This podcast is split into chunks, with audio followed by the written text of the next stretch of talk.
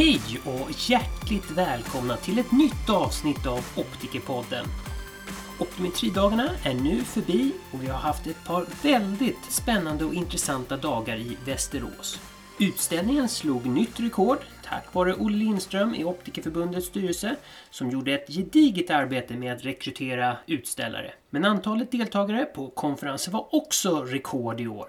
Dessutom var det rekord på antal deltagare på Optikerförbundets årsmöte, vilket också var jätteroligt.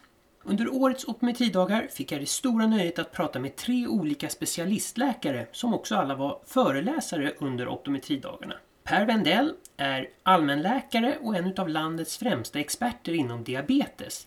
Han föreläste under temat systemsjukdomar och talade kring vad vi optiker behöver veta om diabetes och högt blodtryck. Roger Sidenstam är numera pensionerad ögonläkare och talade under temat glaukomscreening tillsammans med ögonläkare Marcelo Ayala från Skaraborgs sjukhus i Skövde. Under årets optometridagar införde vi ett nytt moment under föreläsningarna. Detta år var det möjligt för åhörarna att skicka in frågor till föreläsarna via sms. De frågor som vi inte hann ställa under föreläsningen kommer vi nu istället ta upp i Optikerpodden. Så vi börjar med att lyssna på mitt samtal med ögonläkarna Roger och Marcello. Nu kör vi igång!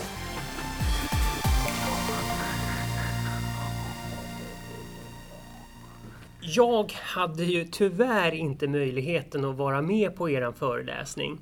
Idag så kör vi ju parallella föreläsningar så att då var man ju tvungen att välja och ja, som sagt, jag, jag valde faktiskt en annan föreläsning, eller rättare sagt, jag gick fel. Så att jag hade velat vara och lyssna på er, men jag gick fel.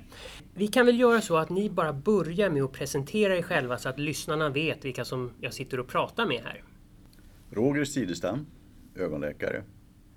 Började med ögon 1975 på Södersjukhuset i Stockholm. Och eh, pensionerade mig 2013 som klinikchef nere på SUS Skåne. Och sen dess har jag jobbat som privatläkare, det vill säga hyrläkare. Och eh, har ett bra samarbete med optiker Göran Sköld, hans företag. Påbörjade redan när jag var klinikchef där nere. Och det är ju lite spännande att nu så har vi då ett projekt på gång i Skåne där vi ska försöka få inkludera optiker och optometrister i glaukomvården. Okej. Okay. Och det där skulle jag vilja höra lite mer om. Men vi kan väl börja med att Marcel också får presentera sig mm. själv. Marcelo Ayala heter jag, är ögondoktor, jobbar i Skövde. Och jag forskar också på glaukom och jobbar kliniskt också med glaukom med kataraktkirurgi och ögon och plastikkirurgi. Har flera olika ögonforskningsprojekt på glaukomområdet och en doktorander faktiskt och är docent på Sahlgrenska akademin i Göteborg. Okej. Nu när jag har två ögonläkare med mig här, kan det reda ut vad glaukom är för någonting? Ja, det är en kronisk eh, progressiv ögonsjukdom som eh, går att behandla för att bromsa. Det går inte att bota. Men och sen kräver massa kontroller och mm, ganska mycket runt om patienten. Så det är, sjukdomen bara växer, det vill säga antal patienter växer eftersom den är kopplad till ålder. Och det är en stor utmaning för eh, ögonvården tror jag i framtiden. Precis, och där kommer ju Roger in med sitt projekt. För att det projektet är ju tänkt för att vi ska kunna avlasta sjukvården. Kan du berätta lite mer om det här projektet som du är med i i södra Sverige?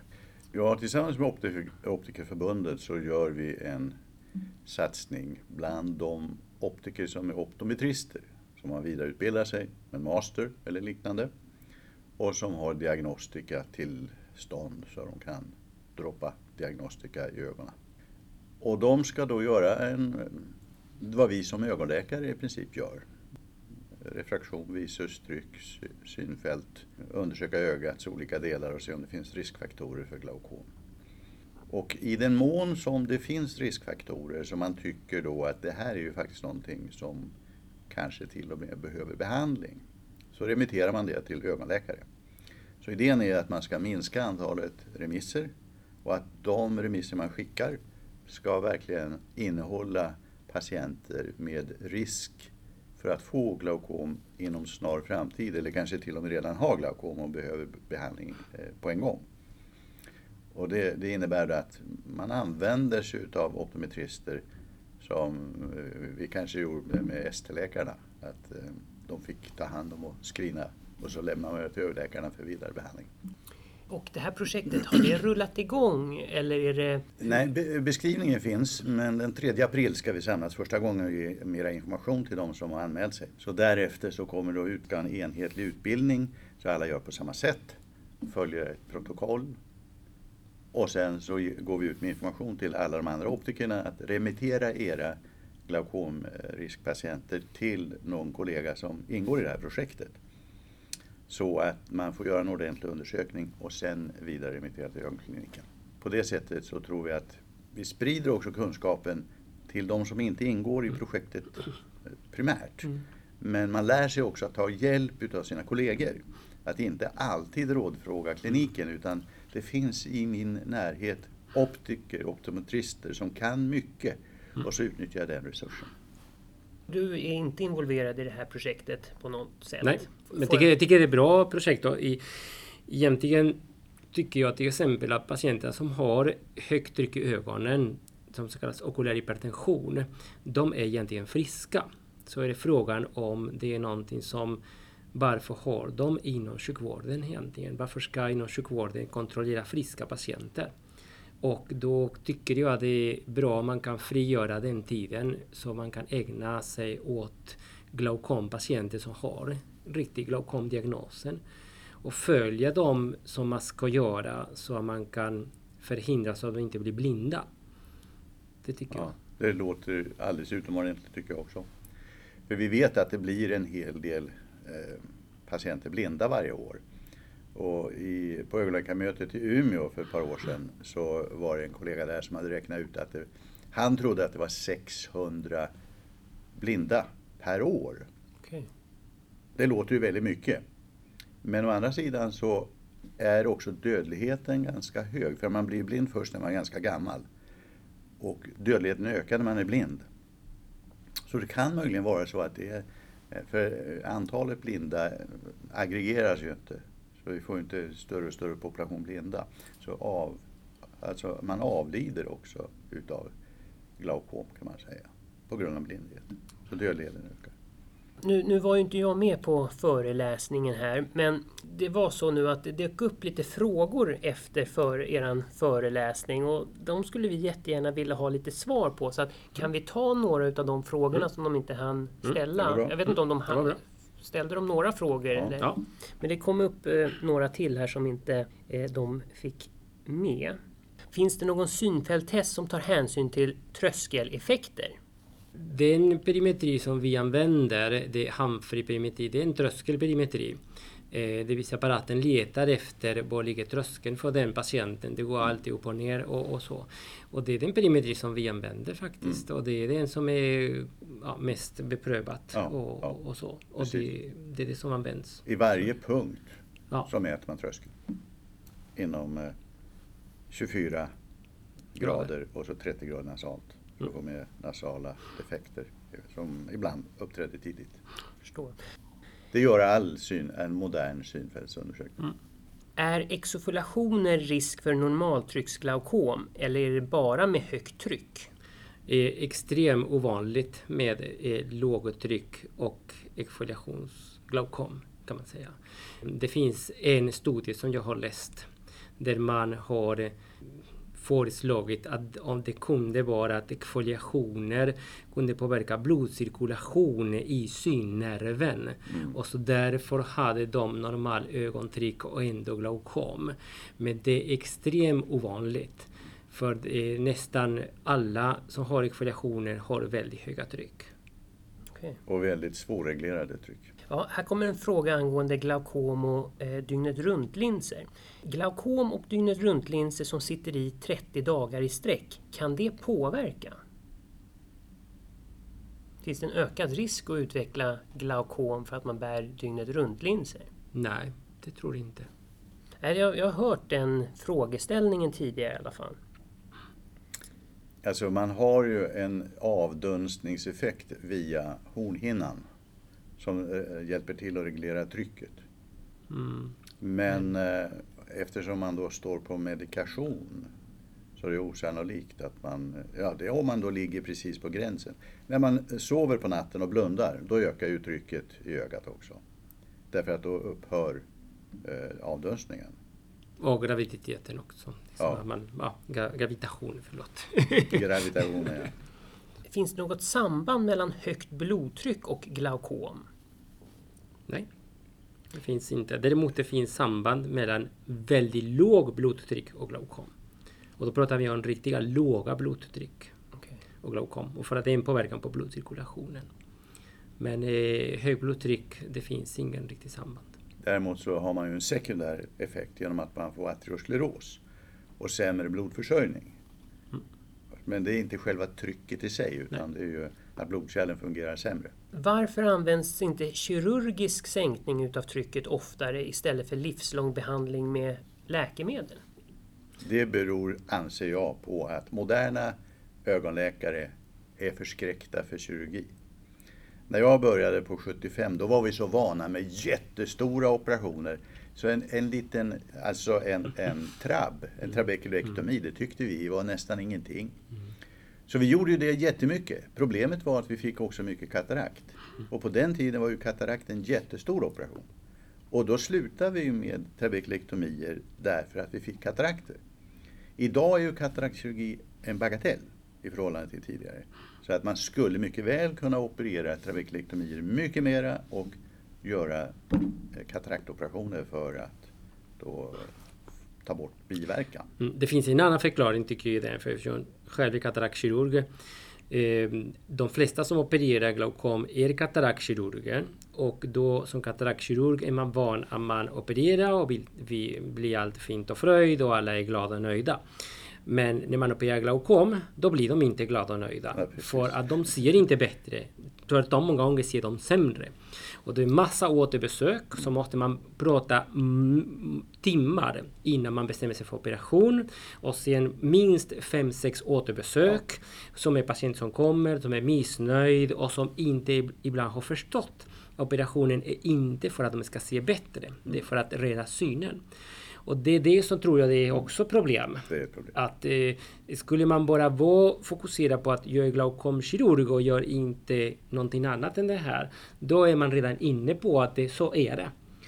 Men de flesta är i grunden kataraktkirurgerna. Och då väljer man att nej, det opererar vi inte. Eller opererar vi katarakten kanske först och ser om det blir något bättre. Och, och sen kanske tar vi glaukom och så. Så, så därför är det. Och sen, jag jobbar i Norrland ganska mycket. Det är långa avstånd. Och du, det är inte så svårt att få tag på en kirurg som kan göra ingreppet. Men sen ska ju patienten följas upp. Och ska de då resa 20 mil flera gånger på först, första månaden. De kanske måste komma varje dag första veckan för att man behöver manipulera själva ingreppet så att man har ett avflöde som håller sig. Ja, då blir det ju en jätteproblematik omkring resandet. Och att den här doktorn ska finnas till hands och kunna göra de här ingreppen och följa upp. Så det är det som är problemet. Så hade man en mindre kirurgisk insats som funkar ungefär som kataraktkirurgin, att man gör det och så är det bra. Det vore ju det bästa förstås. Och sen blir det också en ond cirkel i det för att eftersom man väntar så länge för att operera. När man opererar de så dåliga så de blir de dåliga ändå. Ja. Eh, och då får man det bekräftelse med det här operationen hjälpte ingenting. Eh, Patienten blev blind ändå. Eh, och då blir det, nej men då opererar vi ingenting. Så det blir liksom en ond cirkel på något sätt i det. Ja. Jag tror man skulle man bestämma sig att operera mycket, mycket tidigare som man gör i många andra länder. Då skulle man få mycket bättre resultat och det skulle vara mer att Ja. Man opererar mer. Det Som vi jag. gjorde på 70-talet. Ja, vi hade ett jättebra resultat. Men det blev katarakt så då såg ju inte patienten på grund av katarakten och det var ju lite problem med det.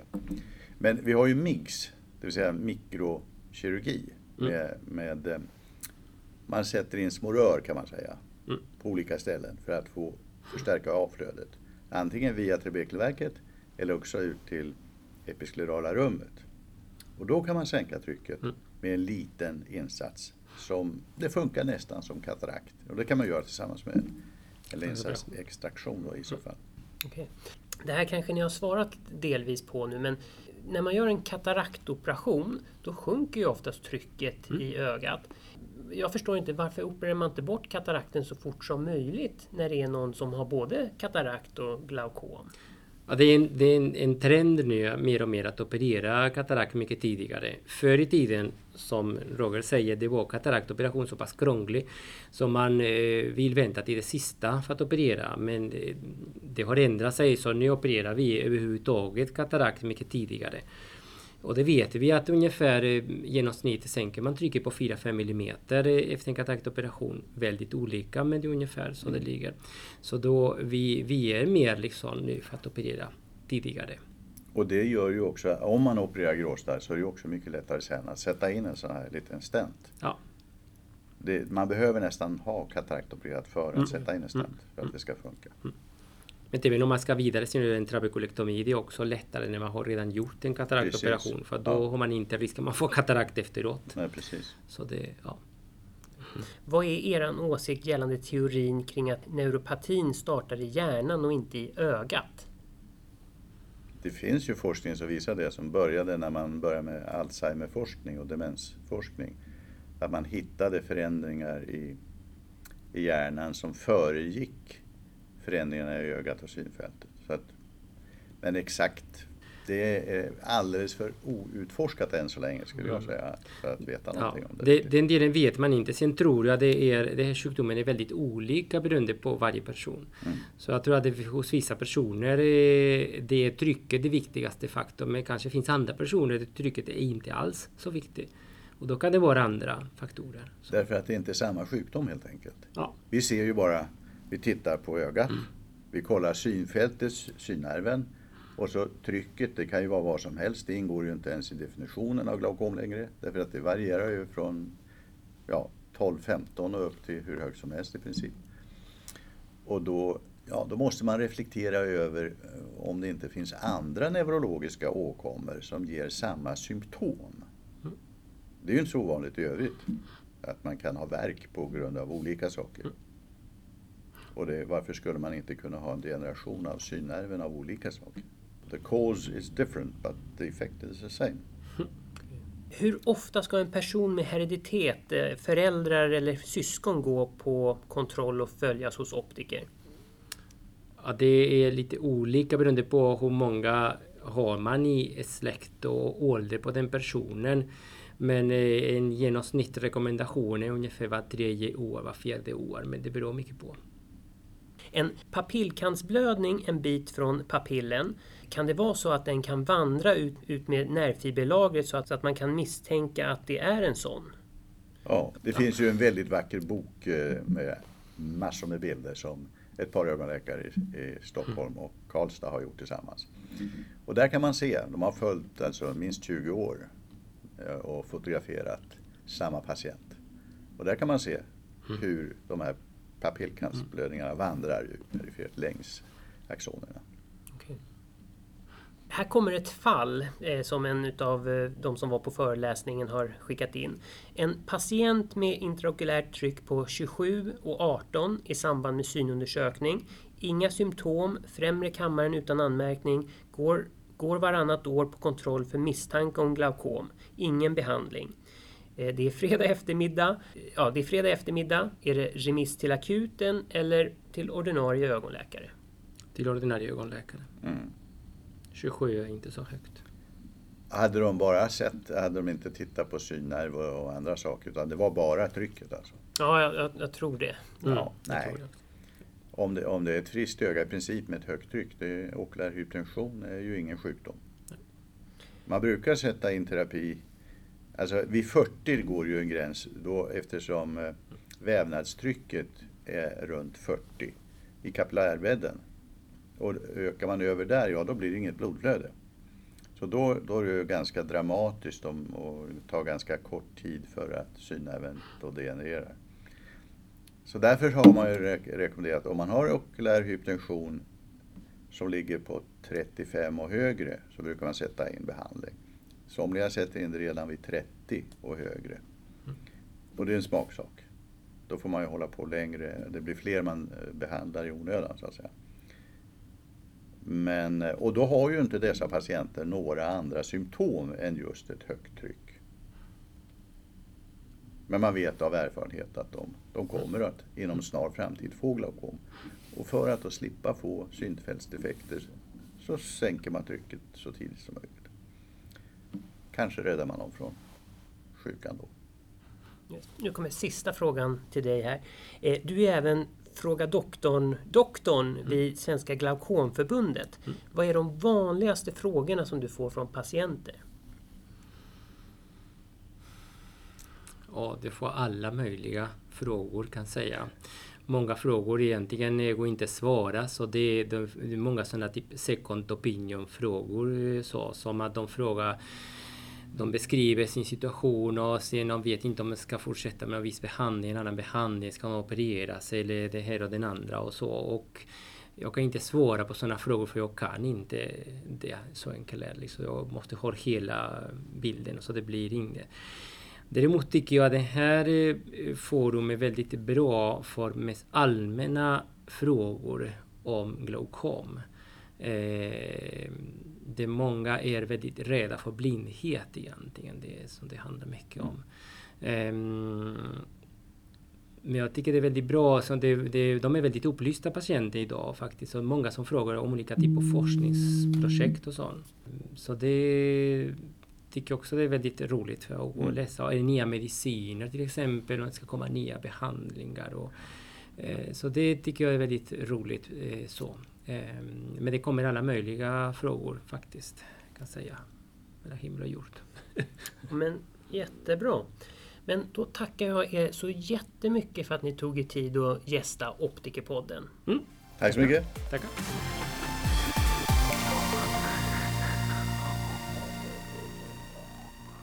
Hej Per och välkommen till Optikerpodden. Ja, tack så mycket. Tack för att jag blivit inbjuden. Väldigt roligt att få komma hit och prata om sina hjärtefrågor. Ja, vad kul! Eh, du kan väl börja med att bara presentera dig själv så att lyssnarna vet vem det är jag pratar med nu. Ja, Per Wendell heter jag och är då distriktsläkare i grund och botten. Och som distriktsläkare som en specialist i allmänmedicin. Och som jag har sagt att specialist i allmänmedicin är lika lång specialistutbildning som våra kollegor på sjukhus. Så att eh, vi, vi har en bredd alltså i, i kunskapen. Jag blev färdig eh, specialist 1979 så har jag arbetat en hel del inom sjukvården. Sen hamnade jag inom forskning och det är framförallt diabetes och hjärt-kärlsjukdomar. Jag har varit med då, även då riktlinjesarbete och så vidare. Och är fortfarande med i, i eh, Region Stockholms läkemedelskommitté, expertrådet för endokrinologi och metabola sjukdomar. Och numera är senior professor i allmänmedicin vid Karolinska institutet. På den här konferensen så gick ju din föreläsning parallellt med en annan föreläsning så att man hade ju tyvärr inte möjligheten att vara på båda två. De optiker som inte kunde delta på din föreläsning, vad skulle du säga är det absolut viktigaste som vi optiker bör veta om diabetes och högt blodtryck, hur det påverkar synen? Ja, om man eh, säger allmänt hur vanligt det är, diabetes det är ungefär 5% av Sveriges befolkning som har diabetes. Sen eh, räknar man med kanske ytterligare 2,5% som har en eh, odiagnostiserad diabetes. Vi är angelägna att, att kunna få komma i kontakt med dem så tidigt som möjligt. Alltså då kan man ju förebygga komplikationer. Där är ju en viktig uppgift att eh, försöka fånga folk i tid. Hypertoni, högt blodtryck, räknar med i Sverige 20-25 procent har det men ungefär hälften går utan diagnos. Det är också viktigt att fånga upp det i tid. Och man kan säga att både diabetes och hypertoni de är symptomfattiga i början numera. Och vi vill fånga upp det så att säga genom mätningar då. Diabetes blodsockermätning förstås och hypertoni blodtrycksmätning. Och vad man ska veta är ju att obehandlad kan ju då diabetes. Typ 2-diabetes sköts i primärvården till största delen. Typ 1-diabetes, då har man ju brist på insulin på sjukhus. Hos barnläkare eller medicinläkare. Och det är de här komplikationerna som vi vill förebygga. Vi skiljer ju på de här småkärlsjukan där retinopati ingår som en del. Men det är andra också att, som drabbar njurarna och drabbar nerverna då i kroppen. Framförallt eh, i, nere i fötterna, benen. Och sen är det storkärlsjukan som är en mycket viktig bit då vid eh, typ 2-diabetes med, med hjärtsjukdom som kranskärlsjukdom, hjärtinfarkt, med stroke, med eh, perifer kärlsjukdom som vi, vi kallar alltså ut i benen. Och för att förebygga det här, det är också viktigt, så ska man ha koll på, på alla de här komplikationerna och riskfaktorerna. Och riskfaktorer det är vid diabetes förutom blodsockret även blodtryck, det är blodfetter och det är att man helst inte ska röka. Och modern diabetesbehandling går ut på att behandla alla riskfaktorer och ha koll på läget så bra som möjligt. Och eh, man kan säga att eh, i yngre åldrar och yngre det är medelålders, säg från 30 upp till 65 år och sånt. Då är det en kraftig överrisk vid typ 2-diabetes för hjärt-kärlsjukdomar och förtida död. Med åren avtar överrisken men däremot ökar den absoluta risken. Så slutsatsen vid typ 2-diabetes, den ska alltid behandlas väl. Och försummar man någonting i början så hänger det där med. det går inte att, att arbeta ikapp det så att säga. Det är därför det är så viktigt att fånga upp personer med typ 2-diabetes i tid och behandla så väl som möjligt. Hypertoni är lite speciellt och det är ofta kombinerat, alltså, typ 2-diabetes och hypertoni. Men högt blodtryck i unga åldrar om man inte har några andra riskfaktorer, då kan man säga att den absoluta risken är rätt låg för komplikationer. Däremot eh, kan det ju vara så att man har så kallad sekundär diabetes, alltså en, man säga en behandlingsbar diabetes med njurartärstenos är en, en eh, relativt vanlig orsak där, men det svarar kanske de här sekundär hypertoni inte mer för ungefär 5% av alla fall med, med hypertoni. Men där gäller det att fånga upp dem. Men däremot så kan man vara lite lugn med behandlingen om man är i lite yngre medelåldern med relativt låg absolut risk. Däremot med, med ökande ålder så ökar den absoluta risken och då är det viktigt att vara noggrann med behandlingen. Vad gäller det här med ögonbottnar, om man säger så, det här mer specifikt, typ 2-diabetes. Ja, man ska kontrollera ögonbottnarna regelbundet och vart tredje år, säger vi. Typ 1-diabetes vartannat år. Och det är viktigt att man verkligen kommer på kontrollerna och gör man inte det så gäller det att fånga upp det hela. Där tror jag att, att eh, optiker och ögonbottenundersökning kan ha en uppgift att fylla. Men också veta då att eh, det är så viktigt med, med behandlingen och viktigt med kontrollerna. Sen har ju ni samarbete med ögonläkare framförallt och det är ju ett naturligt samarbete. Men är det så att man eh, säger att det här bör nog undersökas vidare allmänt vad gäller blodtryck eller diabetes. Det är till primärvården man då ska råda patienten att vända sig. Jag tycker det är bra att fästa det på pränt, alltså i ett papper då. Det är risk att man, man tappar folk på vägen. Mm. Det är väl det som jag kan säga tycker är, är, viktigt att förmedla. Då. Sen finns det olika behandlingar och behandlingarna har utvecklats och utvecklats vad gäller typ 2-diabetes nu. Men det är, jag säga, det är en brytningstid. Nya läkemedel kommer att hitta, hitta sin plats kanske tidigare i behandlingen än vad gäller nu. Det är det där att nya läkemedel är dyra och eh, vi har begränsade resurser och ska vi använda dem mer så får vi dra ner på personal och det är inte något lyckat. Så att det är en liten rävsax där. Högt blodtryck, vi har bra läkemedel, vi ska kunna behandla blodtrycken bra alltså. För att eh, ja, minimera komplikationsrisken och då är det ju det här med alltså hjärt-kärlsjukdomar som eh, hjärtinfarkt, kranskärlsjukdom, stroke och åderförkalkning i benen. Ja. Okay. Ibland så träffar jag patienter som säger att jag har en släng av diabetes. Kan man säga så? Det där var när jag kom ut i sjukvården på 70-talet så kallade man ofta det en släng av åldersdiabetes.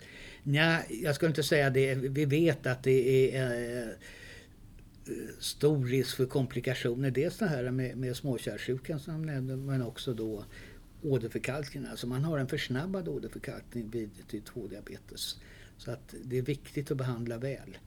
Sen är det ju så här då att man på senare tid har sett att Det finns olika varianter av typ 2-diabetes. En del tycks ha en lindrigare form. Möjligen att där man kan säga att det är en släng av. Men alltså, vi vet inte hur vi ska identifiera de som eh, kan klara sig bra så att säga.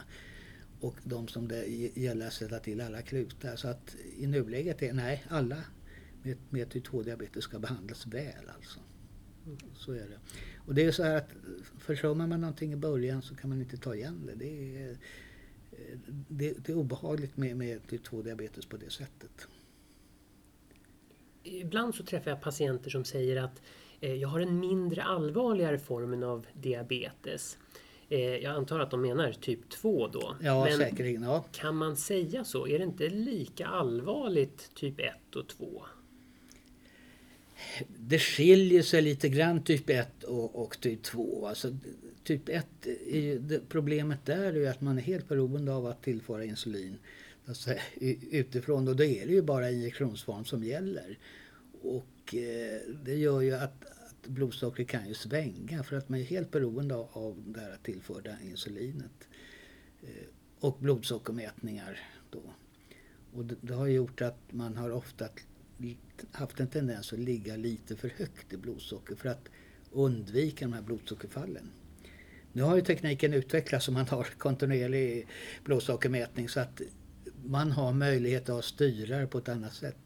Typ 2-diabetes är ju väldigt mycket kopplat då till de andra riskfaktorerna. Alltså blodfettsrubbningar och högt blodtryck. Och det är det som gör att typ 2-diabetes eh, ger så många komplikationer. kan man säga, båda sjukdomarna är allvarliga och ger komplikationer. Man kan inte säga att typ 2-diabetes är lindrigare än typ 1-diabetes. Det är lite olika sjukdomar. De ser ut på, på, på lite olika sätt med olika behandling. Eh, nu kommer eh, eh någonting som kan framstå som en dum fråga men finns det någonting som heter typ 3-diabetes och vad är det för någonting? Ja, jag har hört begreppet. Alltså man kan säga så här då att det, det är inte så enkelt som att dela in i typ 1 och typ 2. Va? Sen har vi ju graviditetsdiabetes som man kan beskriva närmast som en typ 2-diabetes. Alltså att man utvecklar diabetes under graviditet. Och det går ju tillbaka sen när, när barnet är fött. Men man har en, en stark tendens att utveckla verkligen typ 2-diabetes.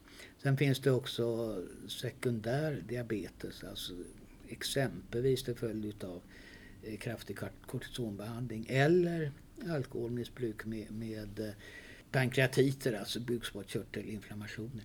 Sen är det ju så att typ 1-diabetes i, i äldre åldrar har en tendens att vara lite mildare i förloppet, lite långsammare. Man kallar det LADA, alltså långsamt, man kan säga långsamt insättande typ 1-diabetes. Men det är en autoimmun sjukdom, alltså antikroppar som förstör de insulinproducerande cellerna. Den kan ju typ 1 och typ 2. Det kan finnas kombinationer där. Så att, eh, ja, typ 3. Jag skulle säga så här att typ 2-diabetes, det finns säkerligen olika varianter men vi är inte där än så vi kan, kan identifiera folk som har den ena eller andra typen på ett enkelt sätt. I, framtiden kommer vi säkerligen att kunna differentiera behandlingen bättre. Men jag skulle säga vi är inte där nu så att eh, typ 3-diabetes, nej jag skulle säga att jag är skeptisk till det begreppet nu. Vid eh, diabetes så kan man ibland se en myopisering utav synfelet, alltså att vi går åt mer minus. Vet du vad det är som händer i ögat som gör att det blir mer minus?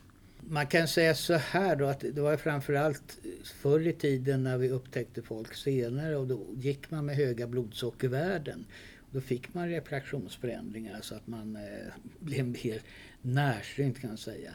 Och det har jag varit med om att folk köpte nya glasögon och sen när vi upptäckte typ 2-diabetes och behandlade den gick blodsockervärdena ner och då fungerade inte de nya glasögonen. Så att det, det, det är en förklaring. Sen är det andra saker också som, som nog kan hända i samband med eh, typ 2-diabetes. Alltså det, det är lite lustigt med de här eh, sockermolekylerna och glukosen. Det fäster fästet till både det ena och det andra så att säga.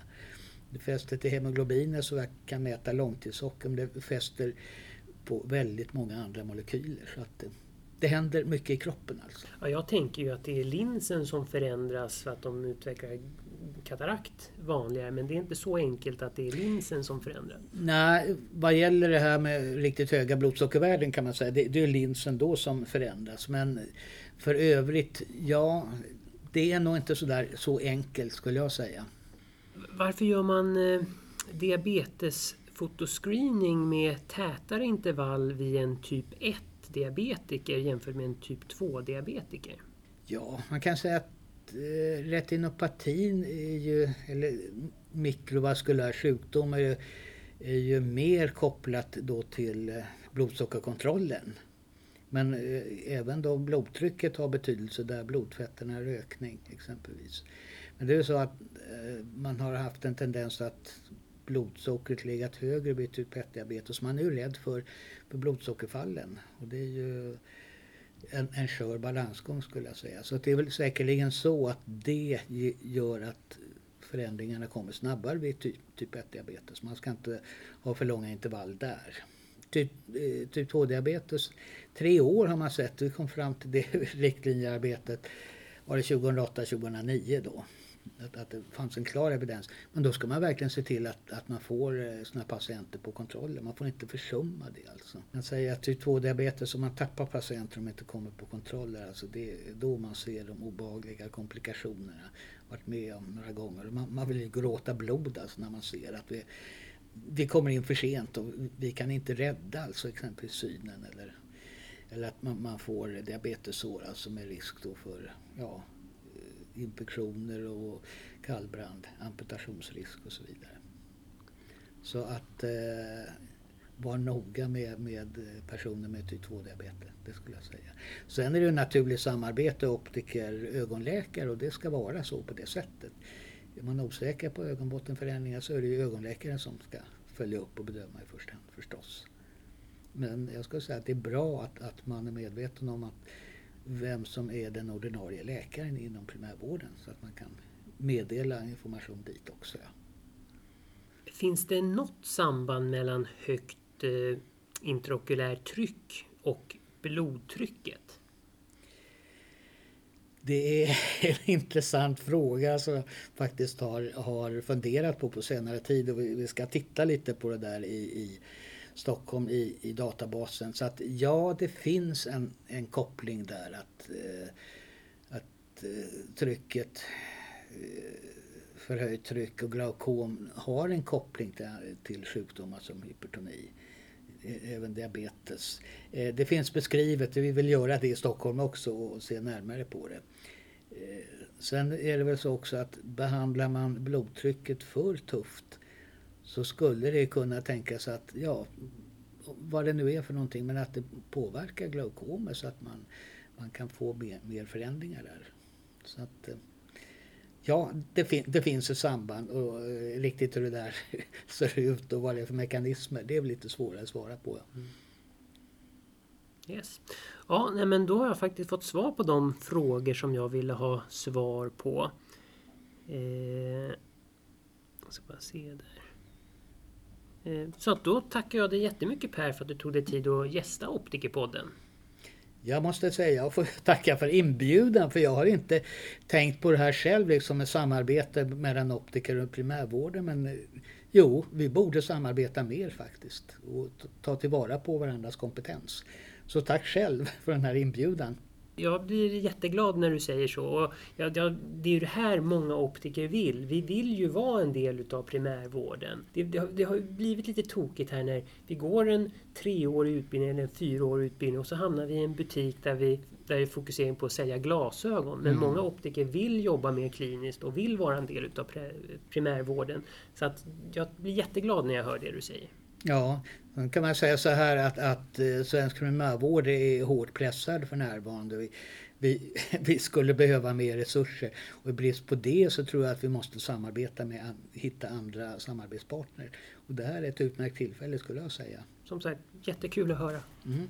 Så då tackar jag dig jättemycket Per för att du tog dig tid att gästa Optikerpodden. Så tack själv för den här inbjudan. Och tack igen alla gäster som medverkat i dagens avsnitt utav Optikerpodden. Och tack till alla besökare som kom och besökte Optometridagarna i Västerås 2019. Och jag hoppas att ni lärt er något nytt från dagens avsnitt. Prenumerera gärna på Optikerpodden via Soundcloud, iTunes, Acast eller via Spotify så att ni inte missar några avsnitt. Vi hörs!